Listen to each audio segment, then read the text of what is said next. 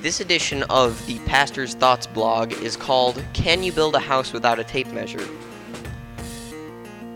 Can you build a house without a tape measure? And if you could, would you want to live in it? Now, on the surface, these questions seem silly. But think about it for a second. What does the tape measure do?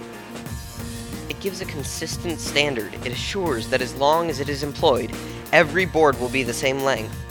Imagine for a moment that houses were constructed only on the basis of one's feelings, or in a way that seems right in their own eyes. What would this house look like? Would it be safe? No. And even if it is sturdy, there is no guarantee of how long it will last.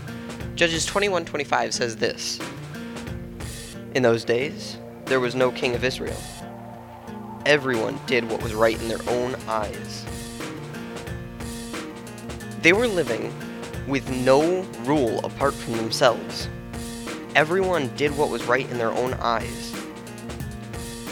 The book of Judges makes it very clear that beyond an elementary Sunday school reading, there are some issues that we have to deal with, namely what it looks like every time mankind sets their own standards. You see, eventually the circumstances that Israel found themselves in would be so painful that they would cry out for God's deliverance. When they did, God would raise up a judge as a deliverer and leader, and as long as that judge lived, God's people lived under the leadership of these judges. Scripture tells us the land had rest. Until the judge dies, then Israel has no measuring tape.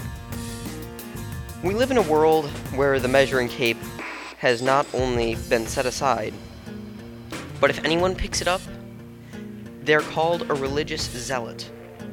But the truth is, the heart of man is deceitful and cannot be trusted. See Jeremiah 17:9. Yet culture screams that today we each ought to live by our own truth. This ideology has never worked, in societies that live this way crumble. Just remember, the loudest voice isn't always the best guide. Sola scriptura. Scripture alone. Thank you for listening. This has been the Pastor's Thoughts blog, and I am David Berger.